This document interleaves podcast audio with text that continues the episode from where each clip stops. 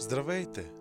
Радваме се, че избрахте да слушате това живото променящо послание от Църква Пробуждане. Бъдете в очакване. Тази проповед може да промени живота ви.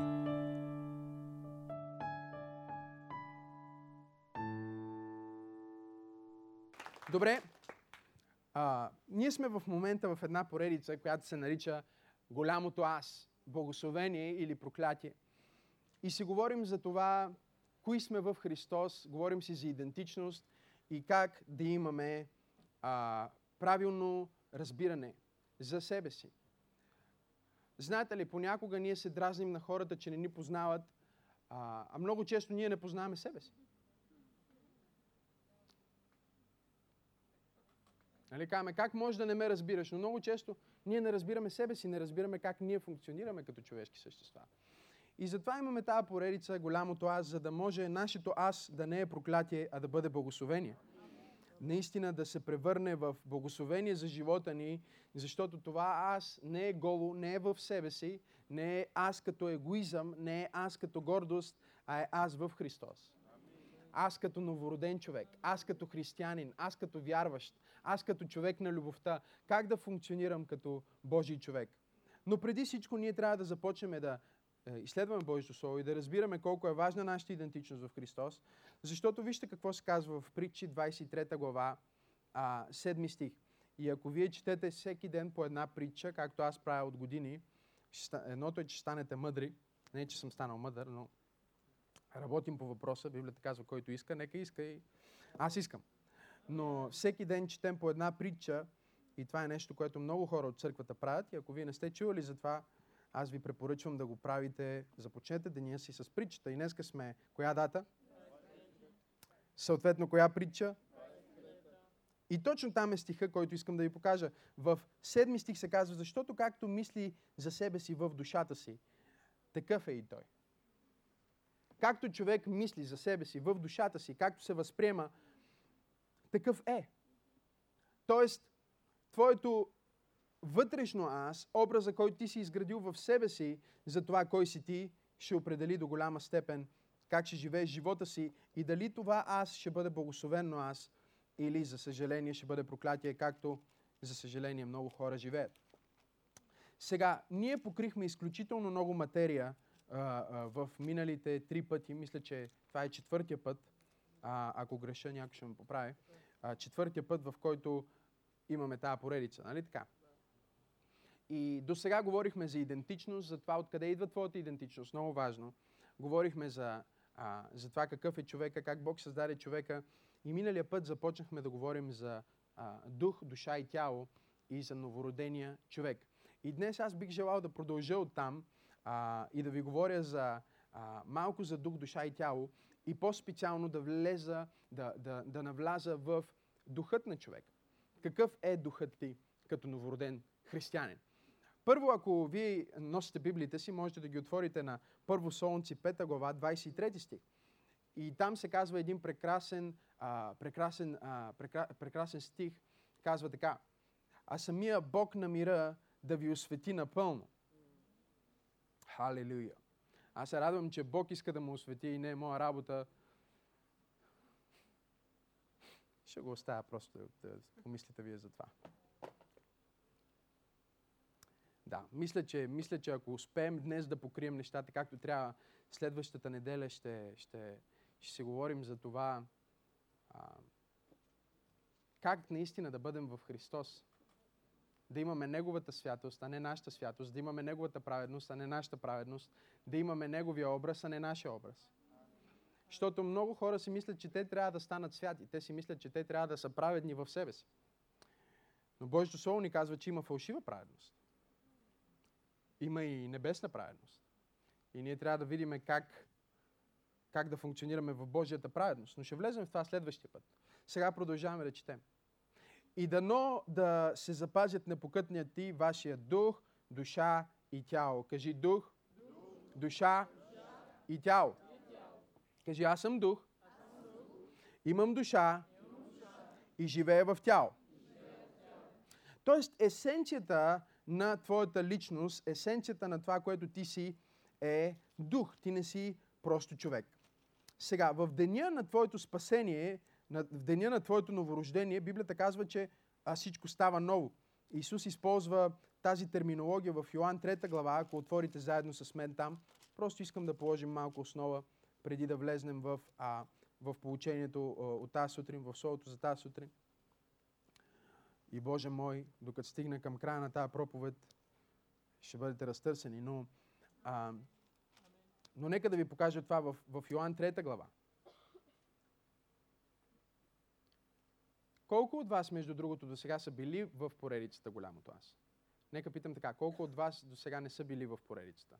Окей, значи за вас трябва да ви помогна малко, за да можем да, да хванете старта. Така, Йоан 3 глава. Библията ни казва, ще четем от първи стих, за да разберем целият контекст. Между фарисеите имаше един човек на име Никодим, юдейски началник. Той дойде при Исус нощем и му каза, Учителю, знам, че ти си дошъл от Бог, защото никой не може да върши тези знамения, които вършиш, ако Бог не е с него. Сега, Никодим беше част от религиозната система, той беше част от фарисеите, но същевременно той беше богоязлив човек, който можеше да види, че Христос наистина е Месия. Че Христос наистина е Божия човек на земята, че той е Бого човека. Но той дойде през нощта, защото се притесняваше най-вероятно да не загуби своята репутация или позиция. И вижте колко интересно Никодим разбираше, че ако някой се движи в свръхестественото и прославя Бог, той е от Бог. Един изключителен богослов, говорим за Никодим.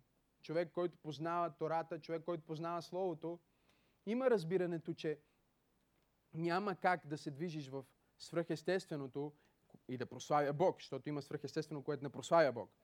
Но няма как да се движиш в свръхестественото, в чудеса, в изцеления, в знамения и, и да даваш слава на Бог и да не си Божий човек. Нека го обърна.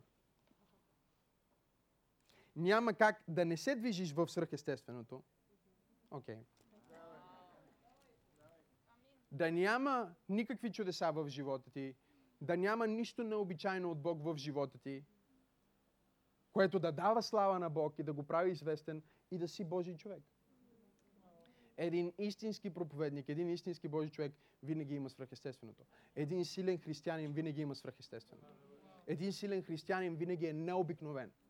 Сега не говорим свръхестествено означава странно. Тук ли сте?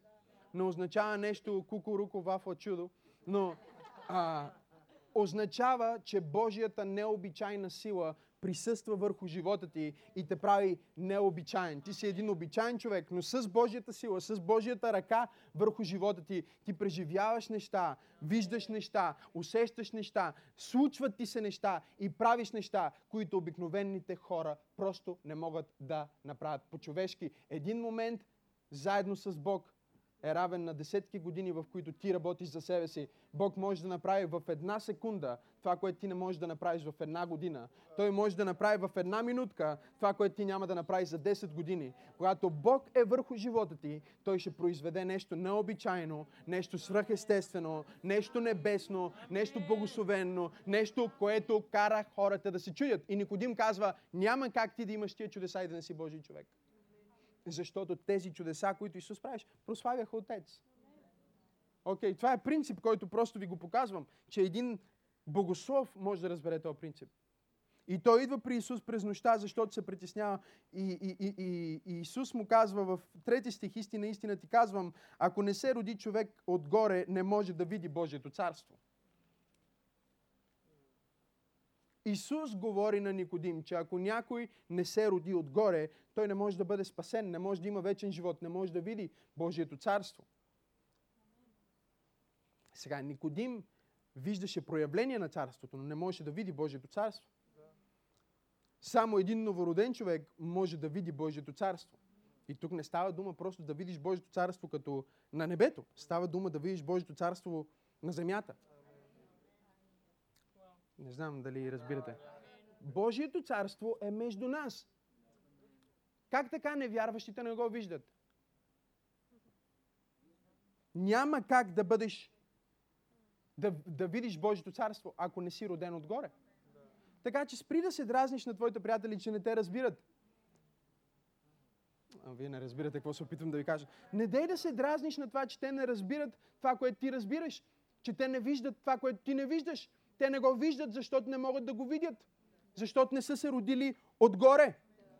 Ти го виждаш, защото си се родил отгоре. И знаеш това, което се случва в, в атмосферата, защото вече ти си ново роден, ти си ново творение в Исус Христос. Затова го виждаш. Сега това, което невярващите трябва да видят, са белезите на царството.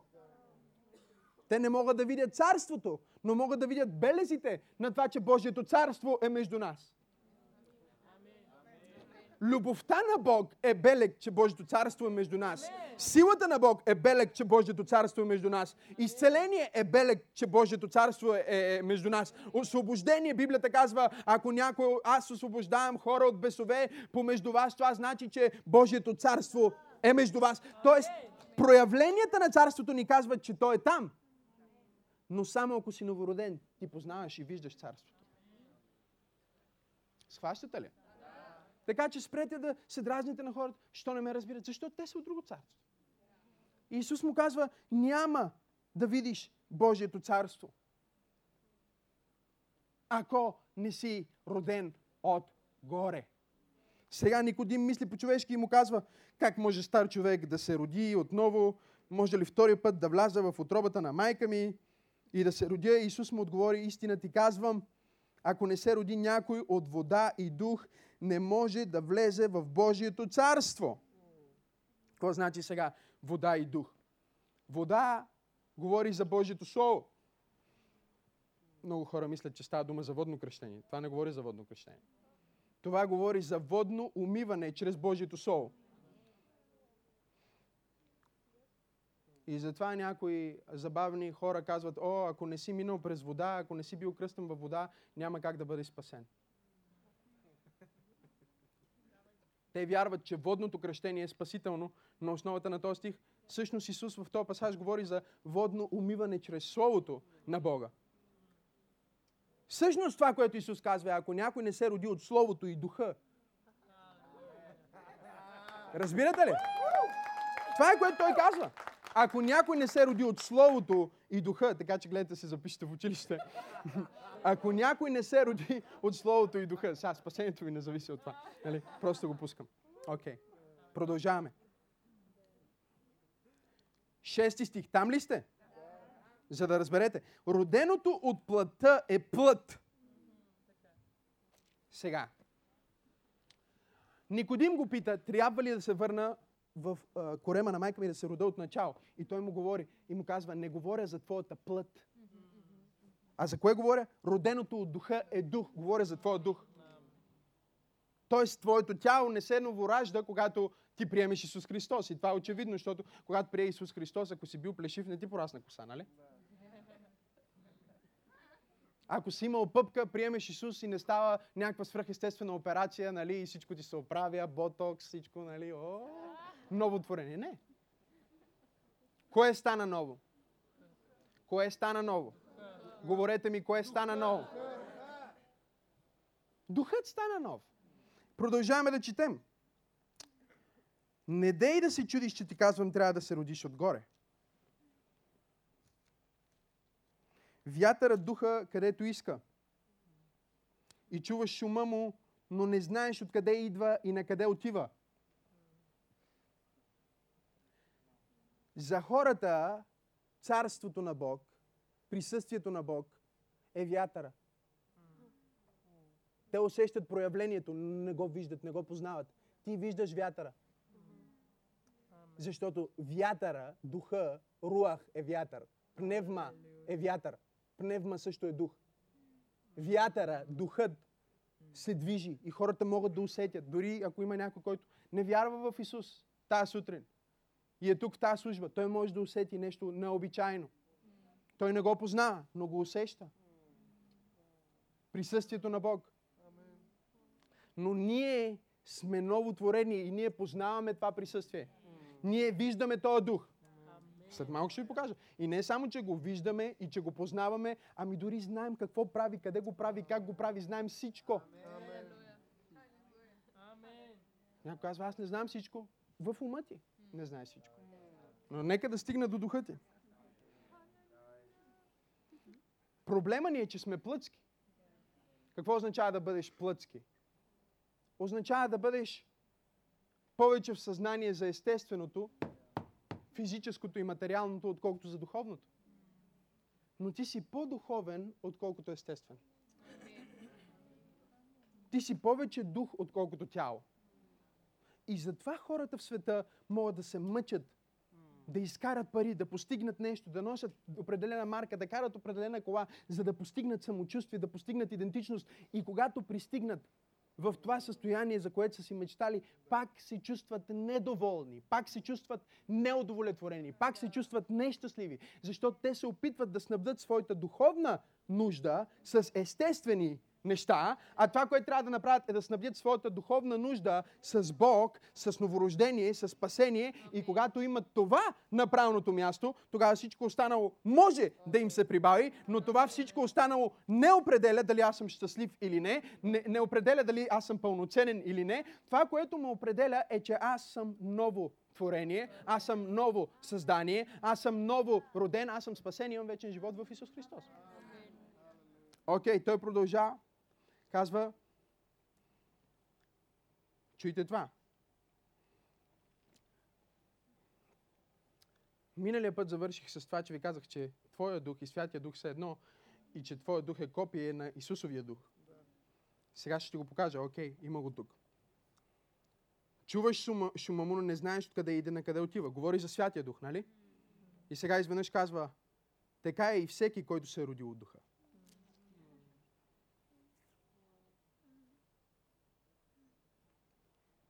Така и всеки, който се е родил от духа.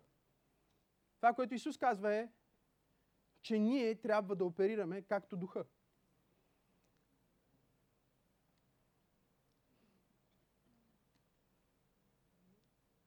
Отиваме в Коринтияни. Казва, преобразяват се от слава в слава, както духа. Знаете ли, аз се молих преди известно време, просто се молих и имах специално преживяване с Бог казах, Боже, моля те, направи ме повече като Исус. Колко от вас се моли с тази молитва? И знаете ли какво Бог ми каза? Не мога.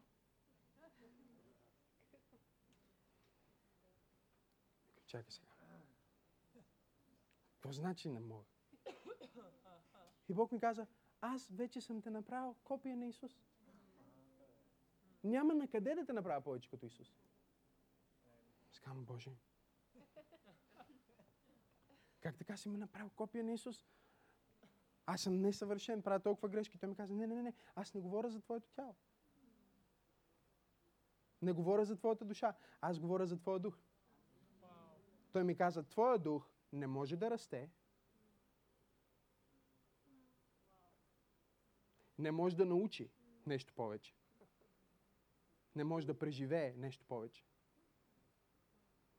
Твоя дух има пълнота. Така че не можеш да ме молиш да станеш като Исус. Ти вече си като Исус. Сега изживей това, което е отвътре навън.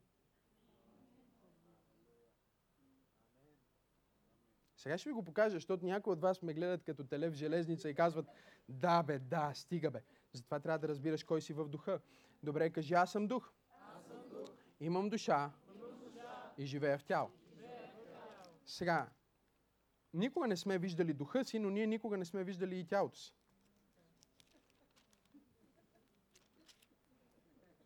Има ли някой, който някога е виждал себе си, своето тяло? Помахай. Не, не си. Аз ще сляза долу. Мога ли да сляза долу? Единственото деси, което ти си виждала, е твоето отражение. Ти никога не си виждала себе си по начина, по който аз те виждам. Не, вие не разбирате какво искам да кажа. Цял живот ти си виждала само своето отражение. Ти никога не си виждала себе си. Как си се виждала? В огледалото? Някога виждала ли си се както аз те виждам?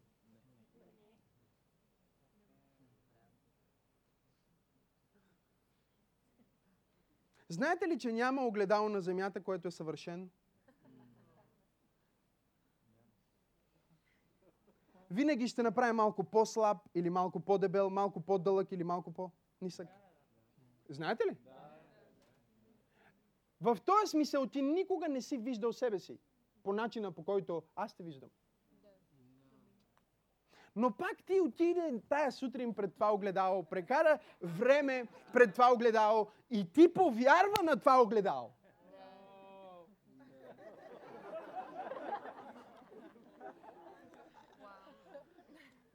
Ти повярва в това, което огледалото ти каза за теб.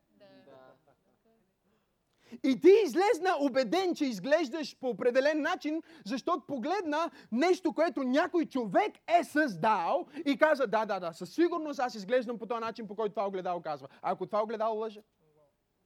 А ако това огледало не е реално, не, ти не мислиш за това. Ти просто се доверяваш, че това, което огледалото ти казва, е истината. Точно както никога не си виждал твоето тяло, никога не си виждал твоя дух.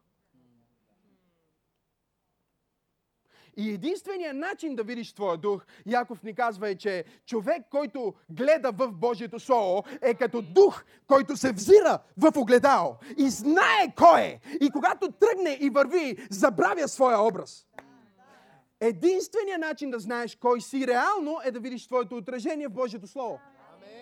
Ако започнеш да вярваш повече на отражението, което Божието Слово ти дава, отколкото отражението, което огледалото дава на тялото ти,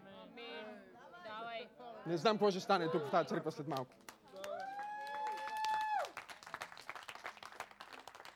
И това е което Господ ми каза. Той ми каза, ти си съвършен отвътре, но ти никога не си се виждал. Трябва сега да се видиш в това огледало. И когато ти видиш кой си в това огледало, няма да имаш съмнение как изглеждаш. Няма да имаш съмнение какви права имаш. Няма да имаш съмнение. Няма да имаш проблем с самочувствието. Не знам дали някой ме следва и разбира какво искам да ти кажа. Цял живот ти си вярвал на нещо създадено от човек.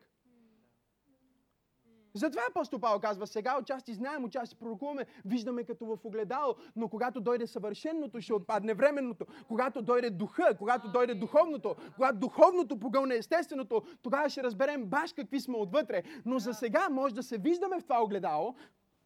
Някой носи ли си огледало? Всички жени си носят огледало навсякъде. Трябва и Библията да си носите начин.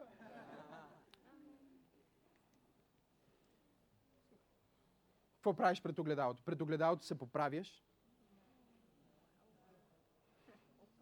Огледалото ти показва какви са ти проблемите, къде си се нацапал. Как наистина изглеждаш, защото може да се чувстваш много зле и да мислиш, че, изглежда, че изглеждаш зле, обаче се виж в огледалото и кажеш, не изглеждам чак толкова зле. А ако си жена, по-скоро се чувстваш много добре и всичко е окей, после виж в огледалото и казваш, о, просто жените са така. Но Бог ще ви изцели. В тази поредица. Защото ще разберете това, което ви говоря, че вие сте повече дух, отколкото тяло. И това е проблема на света, че третира жените, въобще третира човечеството като тяло. А ти си много повече от тяло. Окей, okay, нека ви го покажа. Второ Коринтияни. Просто искам да, да ви покажа това, защото е много силно. Кажи, аз съм дух. Аз съм дух. Имам душа. Имам душа. Живея в тяло. Живея в тяло. Добре?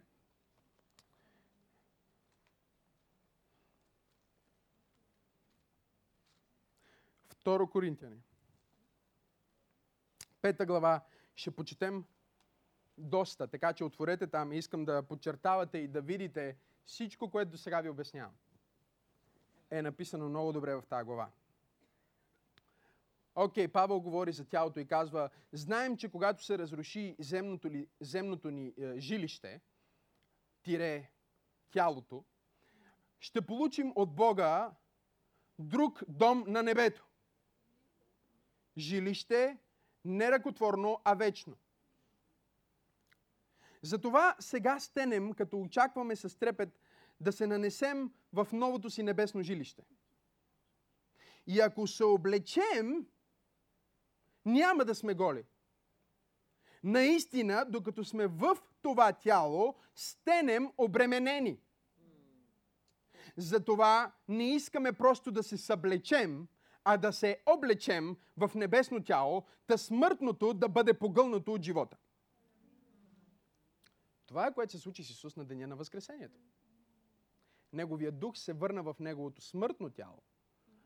И духът му беше толкова силен, че трансформира неговото смъртно тяло в вечно тяло. И смъртта, временното, преходното беше погълнато от непреходното. Това е което ще се случи на нас. Това е което ще се случи на нас. Един ден, когато Господ Исус се върне, Библията казва в Солунци, мъртвите в Христа ще възкръснат. А ние, които сме на земята, в миг на око ще бъдем преобразени. Смъртното тяло ще бъде погълнато от вечния живот на Бог и ще се превърне в вечно тяло. Това е благословенната надежда на християните. Окей. Okay. И така, нека бъдем дразновени и да знаем, че докато живеем в това тяло, ние сме далеч от Господа. Нашето тяло може да се превърне в бариера за нас и Господа. Окей? Okay? Седми стих. Защото ние постъпваме според вяра, а не според това, което виждаме. Окей, okay, той говори за това, че ние вярваме в огледалото. Защото ние не го виждаме. И затова много хора се объркват по отношение на вяра. И сега, вярата вижда ли, сляпа ли е, не вярва, как вярва? Вярата каква е? Вярата вижда. Просто тя вижда в огледалото и вярва в огледалото. Тя никога не е виждала, както аз виждам теб. Тя вижда според това, което Словото казва. Тук ли сте? Да. Окей. Okay. Имаме дразновение, 8 стих, и предпочитаме скоро да се отделим от тялото и да се преселим при Господа. Апостол Павел казва, аз не съм тяло, искам да отида при Господа. Е добре, ако тялото ти, как, как, как така ти ще отидеш при Господа, тялото ти ще остане? Ми много просто, аз съм дух. Тук ли сте? Да. Затова и нашия стремеж, 9 стих, е да сме му приятни. Това е което аз ви уча в тази поредица. Било когато живеем в тялото, било когато се отделим от него, трябва да, му, да, да, да сме му приятни. Да сме му угодни, казва други преводи. Десети стих. Защото всички ние ще се явим пред съда на Христос. И всеки ще послужи заслуженето си, било добро или зло, според това, което е извършил в тялото. Окей? Okay? Сега продължаваме по-надолу в същия контекст, 17 стих. И тъй, който принадлежи на Христос, е чисто ново творение, което никога преди не е съществувало. Старото премина и всичко стана ново. Кажи всичко стана ново. Всичко стана ново. Кое стана ново? Всичко. В духа ти обаче. Не всичко, а всичко в духа. Защо? Защото контекста говори за аз съм дух в тяло. Затова, когато ти се новороди отгоре, както Никодим пита, не стана отново бебе, нали? Няма такова нещо като духовно бебе. Тук ли сте? Ние използваме този термин духовно бебе, за да обясним, че този човек наскоро се е спасил. Но той не е бебе. Духът, няма такова нещо като дух бебе. Когато духът ти се новороди, той е копие на Исусовия дух. Не е бебе. Сега, защо ние казваме, а, той е духовно бебе? Защото умът му сега трябва да израсне на нивото, на което духът му вече е. Затова Господ ми каза, ти не можеш да бъдеш повече като Христос в духа ти, можеш да бъдеш повече като Христос в ума ти. Можеш да станеш повече като Христос в поведението ти, но отвътре няма на къде повече. Ти си. Ако някой от вас ми покаже един стих, който казва, че ние сме бебета в духа, ще съглася. Но всеки стих, който говори за бебета, казва, като новородени младенци приемаме чистото духовно мляко, за да може да обнови нашия ум и да възраснем на нивото, на който вече сме в духа. Амин. А защо е духовно мляко, а не е душевно мляко? Защото същата храна, с която искаш душата ти да израсне, е храната, която духа ти приема. И затова ти даваш на духа ти нужните съставки и даваш на душата ти същите съставки, за да душата ти да се съобрази с това, което си в Христос. След- Следвате ли ме? Много ли е? Не е много дълбоко, нали? Окей, добре, продължаваме. Кажи, аз съм дух. Имам душа Имам душа и живея в тяло. и живея в тяло. Ще ви дам няколко точки за твоя дух, просто за да си ги запишете. Какъв е твоя дух? Готови ли сте? Номер едно, духът е истинският човек. Духът е истинският човек. Откъде знаем това? Знаем го от 1 Петрово, 3 глава, 4 стих, където се казва, а скритият човек на сърцето, с нетленното украшение на кротък и тих дух, е скъпоценно пред Бог. Скритият човек в теб, в тялото ти, е истинският човек. Това е истинското аз. Това си истинският ти. Затова тялото ти може да остарее, но отвътре ти се чувстваш същия като преди 5 години. Някой имаше рожден ден наскоро. Аз викам как се чувстваш и той викам и как се чувствах точно преди малко. Нали? Не е като че идва ти рождения ден и изведнъж сега някой казва, о, стигни до 50, брат. Всичко е в ума. Това 50 е в твоя ум. Така е. Затова Божието Слово ни казва, тялото устарява, но духът се подновява.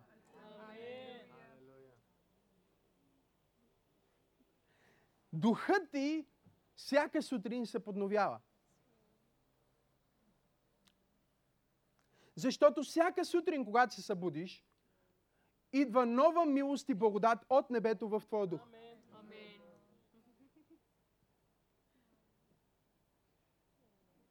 Пеехме една песен. Милостта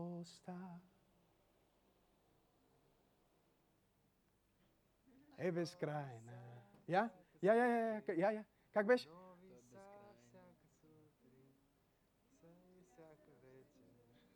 Твоята Господи, неизразима е милостта. Безкрайна е любовта на Исус. на Исуса. И милостта на Отца няма край. Всяка сутрин те са нови.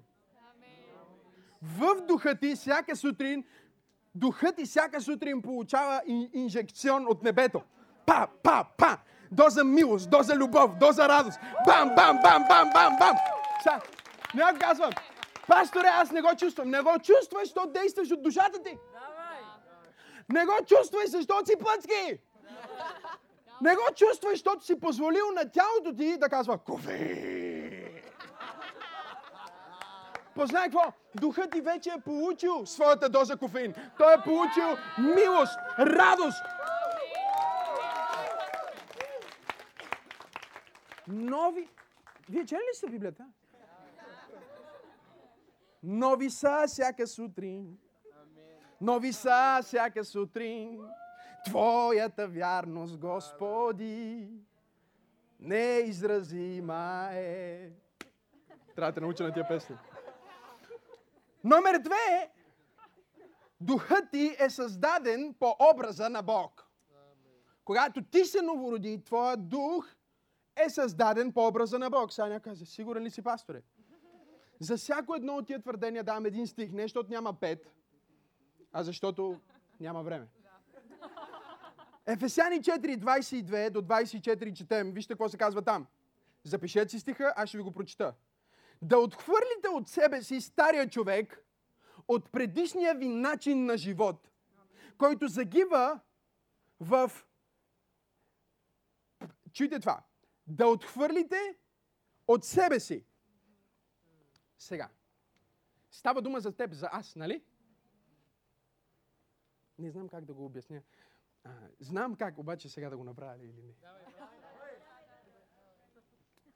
Ела за малко. Ела, да- ела Митко, ела Митко. Да отхвърлите от себе си, окей? Старото естество, стария ти. Сега.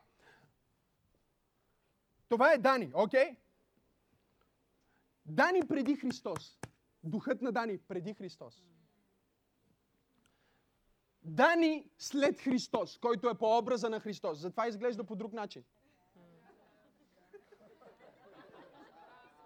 Словото ни казва, я го яхни, я, я, е, качи се така на конче. Не, не, той на тебе. Да, да. Окей. Библията казва да отхвърлите от себе си стария човек. Стария човек живее в твоята плът. И това, което трябва да направиш, е не да му позволяваш да ти диктува. Хвани го за ушите и му диктувай. Насочвай го. Не да позволяваш на стария човек да ти диктува как да живееш, а Библията казва да се оттърсиш, да отхвърлиш от себе си стария човек. И да функционираш от новото творение. Кажи, аз съм ново творение. Ще го прочита пак. Да отхвърлиш от себе си стария човек от предишния ти начин на живот, който загива в плътски желания. И да обновите вашето сърце и ум, за да облечете новия човек.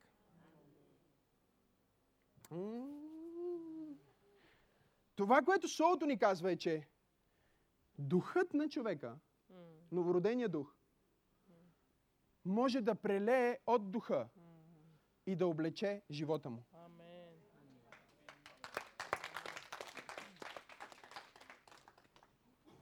Това е също като, като дреха. Солото ни дава често този пример с дрехата. Да свалиш от себе си поведението на стария Даниил. И да сложиш поведението на новия Даниил, който е в духа ти. Това е друго поведение, това е друг живот. Това е по което ние работим. Ние не работим по духа. Духа вече е по образ на Бог. И сега, понеже някой има нужда да чуе, че е по образ на Бог, 24 стих. Новия човек създаден по образа на Бога. В истинска праведност и святост. Кажи истинска. Другия път ще разбереш защо е истинска, защото има фалшива праведност. И о, дали има християни, които живеят в фалшива праведност. Може да седнете. Номер три. Духът ти е напълно обединен с духа на Исус, с Святия Дух. Как така? Имаме две води, окей? Имаме две води. Това си ти, това е твоето тяло. Имаме едната вода. Ти живееш твоето тяло. В деня на твоето новорождение идва другата вода. И те очиства Святия Дух. Сега можеш ли да разделиш тези две води? Можеш ли да отделиш едната вода от другата? Не, те са напълно обединени. Това е което Божието Слово ни казва във 2 Коринтияни 6 глава 17 стих. Казва ни, че който се свързва с Господа е един дух с Него. Кажи, аз и Христос сме едно. И затова ти можеш да бъдеш като Христос, затова ти си като Христос. Номер 4. Нашия дух е копие на това, което Исус представлява сега. Не на това, което Исус беше на земята, а на това, което Исус представлява сега. Не, че е друг Исус, просто това е възкръсналият дух на Христос. Той е същия дух. Но вече не е просто духът на Христос, а е възкръсналият дух. Затова в Римляни ни казва, ако живее във вас духът, който възкреси Христос от мъртвите, той ще възкреси и вашето тленно тяло. Един ден. Но ние в момента сме точно както Исус. Ако Бог погледне от небето, той вижда Исус. Затова във 2 Коринтияни 5 глава се казва, че той направи грях, онзи, който не бе познал грях, за да станем ние правдата на Бога пред очите му. Всеки път, когато Бог погледне към теб, той вижда своята собствена праведност. Халелуя! Затова се казва в Евреи, просто ви давам някои пасажи, сега можем смело да пристъпим към престола на благодат. Не по... О, какво ще стане сега? Боже, милост. Някои християни много се молят за милост. Милостта не е нещо, за което се молиш, а е нещо, което получаваш. Ти не се молиш, за да получиш милост. Ти само я приемаш, защото цялата му милост вече е излята. Всеки ден той ти пуска дозата. Само трябва да я приемеш. Така че не дай да се молиш за милост. Някои християни се молят, о Господи, помилвай ме милост. Как да те помилва повече? Той умря за тебе, възкръсна от мъртвите, ти сега го молиш да те помилва. На къде повече да те помилва? Или ти искаш да те милва наистина? Не знам. Какво искаш? Милостта на Бог е излята. Тя не трябва да бъде измолена, тя трябва просто да бъде приета. Праведността на Бог е освободена. Тя не трябва да бъде измолена, тя трябва да бъде приета. Фалшивата праведност трябва да бъде изработена. Истинската праведност вече е изработена. Няма какво допълнително ти да направиш, защото той вече направи всичко, затова каза свърши се.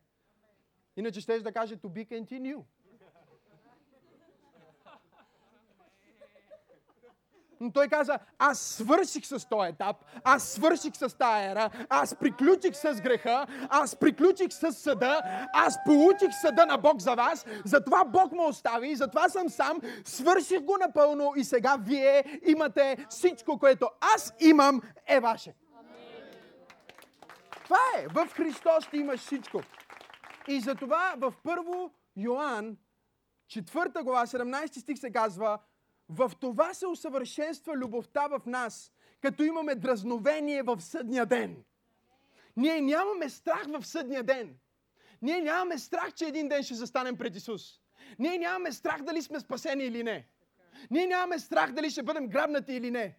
Не, Библията казва, ние имаме дразновение. И в това дразновение любовта се усъвършенства между нас. Защо? Защото както е Исус сега на небето, така сме и ние в този свят сега. О, може да ръкопляскаш по-добре. О, Боже мой! Ти няма да станеш като Исус, ти си като Исус! Ма аз не живея като Исус. Еми ще заживееш. Затова говорим за това кой си, за да можеш да бъдеш това, което си. Защото някой е откраднал твоята самоличност. Някой е откраднал твоята идентичност и ти е казал, че си нещо друго. Но аз съм тук, за да извадя огледалото на Божието Слово и да ти кажа, ето, това си ти, ти си точно като Исус отвътре. Ако Исус влезе през тази врата, единственият начин по който ще го разпознаем е, че изглежда различно отвън. Но ако влезне в духа няма разлика. Защо? Защо ние сме неговото тяло? Пълнотата на онзи, който изпълва всичко във всички. Извинявам се, просто се вълнувам. Свалете това вън долу. Защо Библията казва, че ние сме неговото тяло? Пълнотата на този, който изпълва всичко във всички. Защо го казва? За да звучи хубаво. Вярвате ли, че Божието Слово пише неща, които не са истина? Вярвате ли, че в Божието Слово пише неща, които са преувеличени? Защо тогава Ефесяни казва, че ние църквата сме неговото тяло, пълнотата на онзи, който изпълва всичко във всички? Ние сме неговото тяло.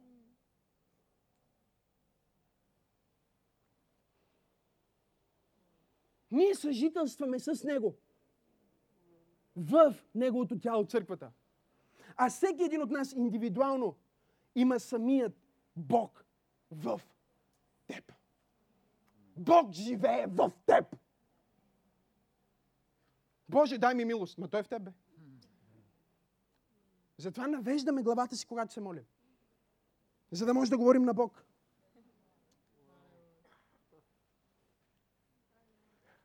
В Стария завет трябваше да погледнем нагоре, за да говорим на Бог. В Новия завет трябва да погледнем навътре, за да говорим на Бог. В Стария завет Бог говори от небето. В Новия завет Бог говори в сърцето. В Стария завет Илия трябваше да бъде грабнат с колесници. В Новия завет Бог казва, аз просто ще докарам колесниците в тебе. О, дори нямаш нужда от транспорт. Колесници да те вземат един ден. Този дух е дошъл от там. Той е роден от къде? Откъде е роден? Откъде си роден? Исус каза отгоре. Не отдолу. Тялото ти е отдолу и затова ще отиде в пръста. Но ти не си отдолу. И затова казва, че ти трябва да бъдеш глава, а не опашка. Затова казва, че си победител, а не победен. Затова се казва дори в второзаконие, че ще те направят да бъдеш само отгоре.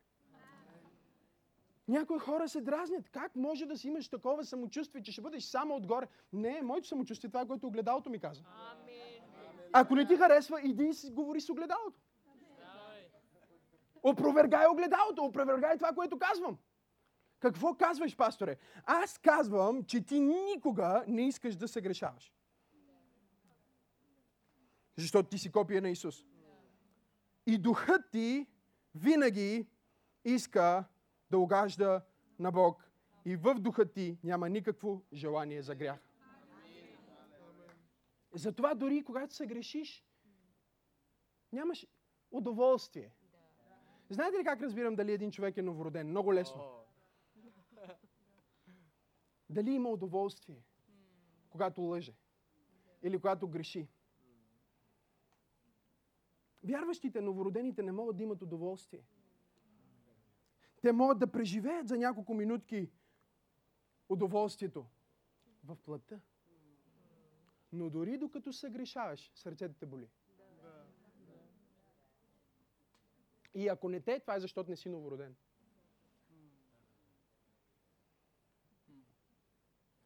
Или си прегорял. Но по-скоро никога не си бил новороден. Толкова много хора ме питат, пасторе, Божието Слово казва, че роденото от Бог не се грешава. Как така аз се грешавам? Роден ли съм от Бог? Когато се става дума за роденото от Бог, трябва да разбираш, че роденото от Бог е твой дух. Той не се грешава и не иска да се грешава. И това е нещото, което всеки път, когато се грешава, ще боли отвътре. Колко от вас, когато сте вършили грях, защото всички сме грешни и всички вършим грях, дори докато сте правили нещо неправилно, вътре, тук дълбоко във вас ви боли. Като че има някакъв вътрешен плач, вътрешно негодование, вътрешно страдание в теб, че правиш това, което правиш. Ти не искаш да го правиш.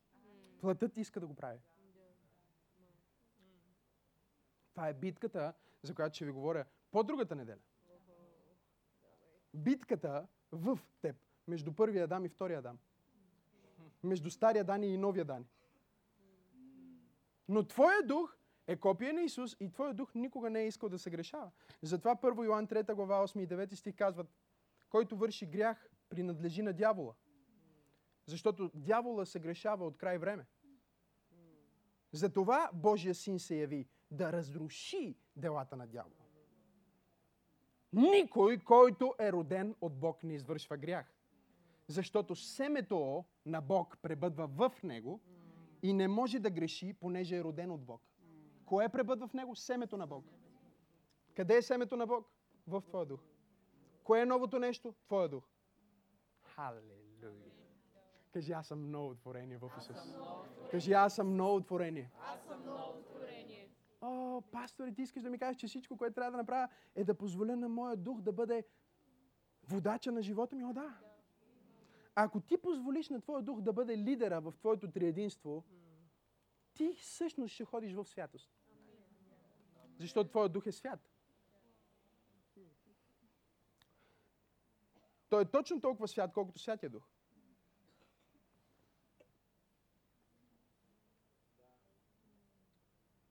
Той не може да бъде по-малко свят.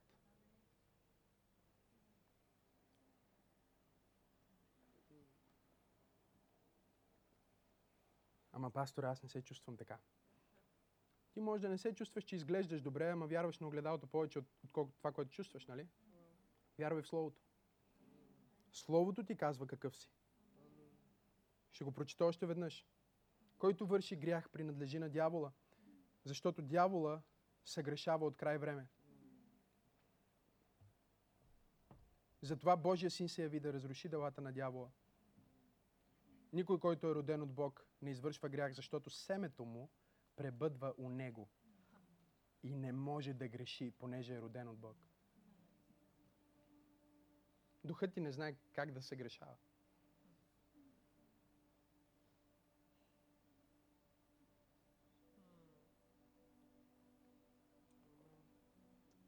Ще повторя. Духът е истинският човек. Първо Петрово 3.4. Духът е създаден по образа на Бога. Ефесяни 4.22-24. Ние и духът сме напълно едно. Първо Коринтияни 6.17. Нашият дух е копия на Исус. Това, което Исус представлява в момента. Както е Той, така сме и ние сега в този свят. Първо Йоан 4.17. И последно, Духът ви- винаги огажда на Бог и няма желание за грях. Трябва да спреш да се молиш да бъдеш угоден на Бог и да започнеш да функционираш като дух. Защото ако функционираш от истинското си аз, ти ще бъдеш угоден на Бог. Ти вече си угоден на Бог. Той те е създал такъв, какъвто си му угоден. Кажи, аз съм дух. Аз съм дух, Имам душа имам душа. и живея в тяло. Сега, какъв ни е проблема?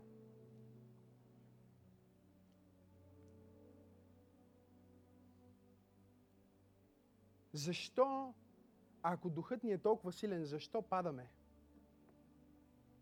в такива малки неща? Пасторе, ако моят дух не е бебе, защо се чувствам слаб? Дори и най-силният спортист, ако не следва своя режим, не получава това, от което се нуждае, може да е най-силният спортист. Ако той не си пие протеините и витамините и добавките и не се храни правилно, ако ще да е най-силният спортист, колко от вас разбират, че той ще отслабне? Ние имаме нужда от две неща, за да бъдем силни.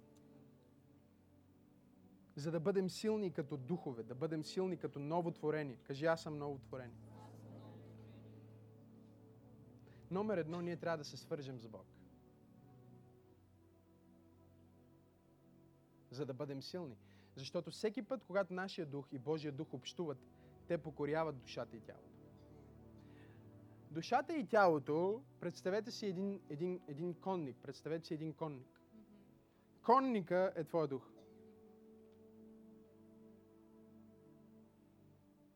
Коня е твоето тяло. Юздите е твоята душа. Чрез душата твоя дух управлява твоето тяло. Но за да може да управлява твоето тяло, трябва да бъде силен. И за да бъде силен има нужда от две неща. Номер едно, ти имаш нужда да срещнеш Бог. Да се свържеш с Бог в поклонение. Затова всяка неделя ние се събираме сутрин, вечер, сряда и се покланяме на Бог. Ние обаче не трябва да се покланяме с ум. Там ни е проблема. Защото връзката не става там. Има дисконект. Това не е линията, на която Бог ни търси. Когато ти просто стоиш и се чувъркаш, се чудиш, това не е линията, на която Бог. Когато просто пееш песните, защото ги четеш на монитор, това не е място, където Бог те търси. Библията ни казва, че Той търси поклонници. Исус каза в Йоан 4 глава 24 стих, Бог е дух. И Неговите поклонници трябва да Му се покланят с дух и истина. Твоят дух трябва да пее тия песни. Твоя дух има нужда да се поклони на Бог. Твоя дух има нужда да прекара време с Бог. Ще ми помогнете ли цялото хваление? Как се казваше бриджа, който правите на тази песен, татко? Искам него да започнете да свирите. Нежно, аз ще ви дам знак. Просто не следвай. Като набирам, набираш, окей?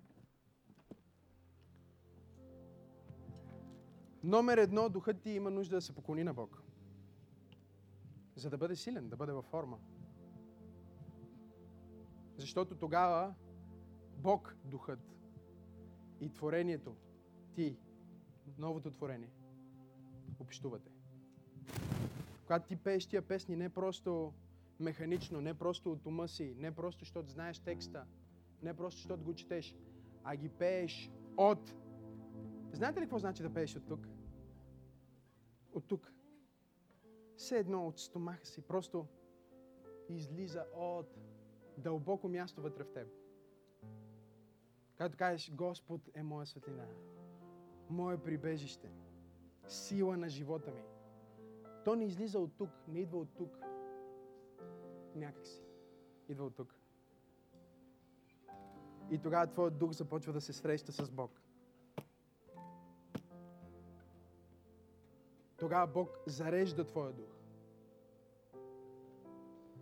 Подсилва твоя дух, за да може той да хване юздите.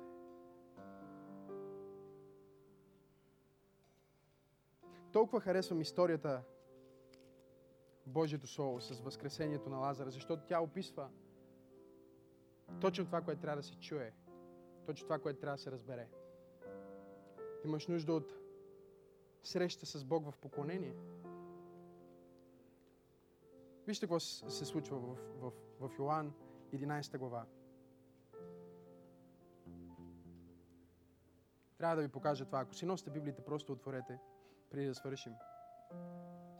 Един човек на име Лазар от Витания, от селото на Мария и сестра и Марта боледуваше.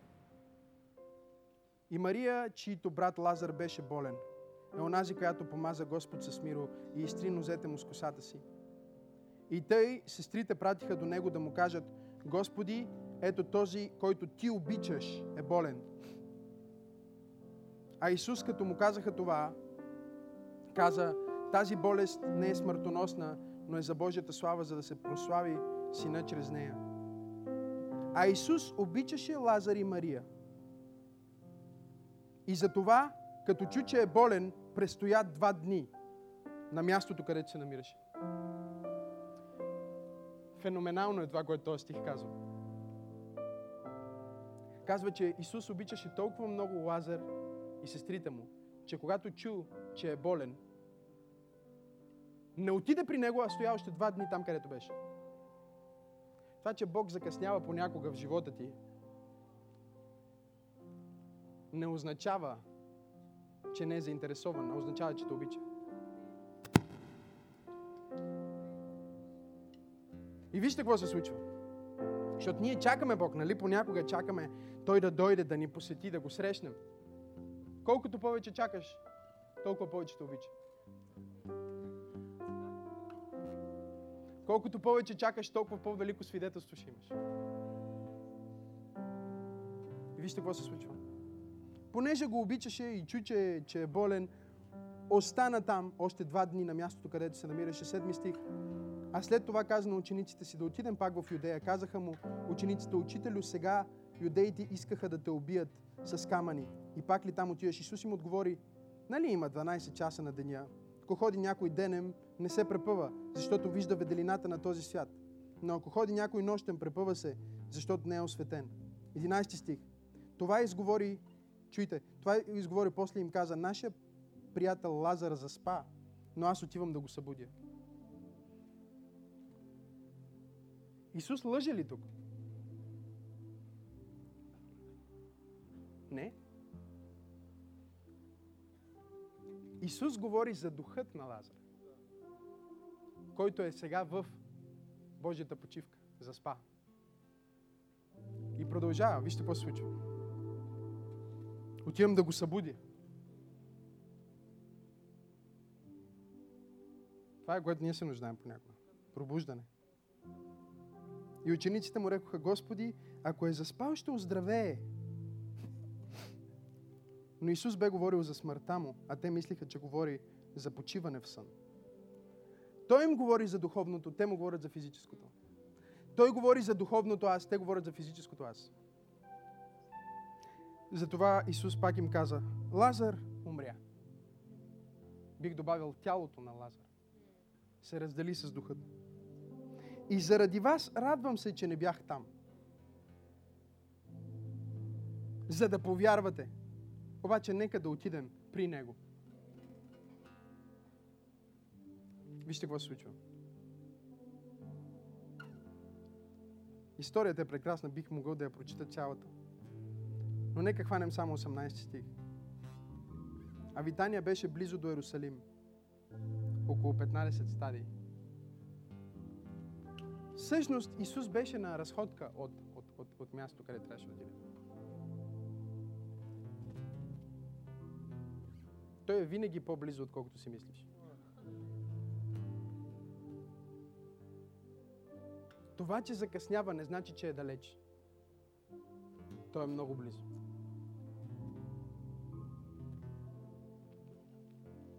Второто нещо, от което духът ти се нуждае, номер едно, духът ти има нужда да се поклони на Бог, в, да се срещне с Бог в поклонение.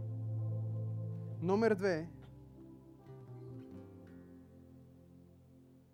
духът ти има нужда да чуе гласът на Исус. Не просто проповед, не просто Словото. Духът ти има нужда да чуе гласът на Исус за теб.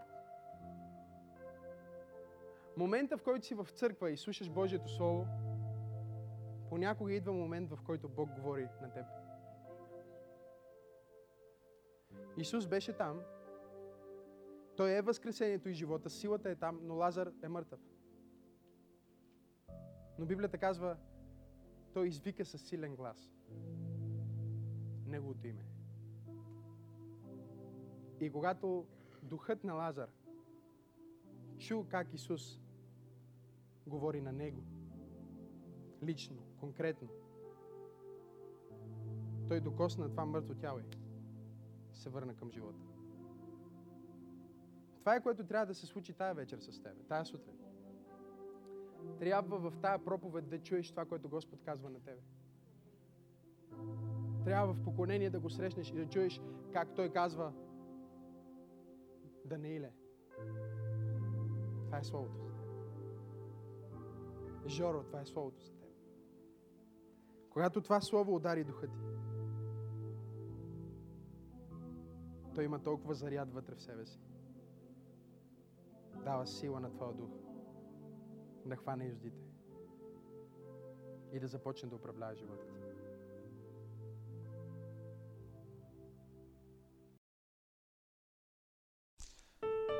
Благодарим ви, че слушахте това послание от Църква Пробуждане. Ако искате да посеете в нашето служение, може да намерите повече информация в сайта ни.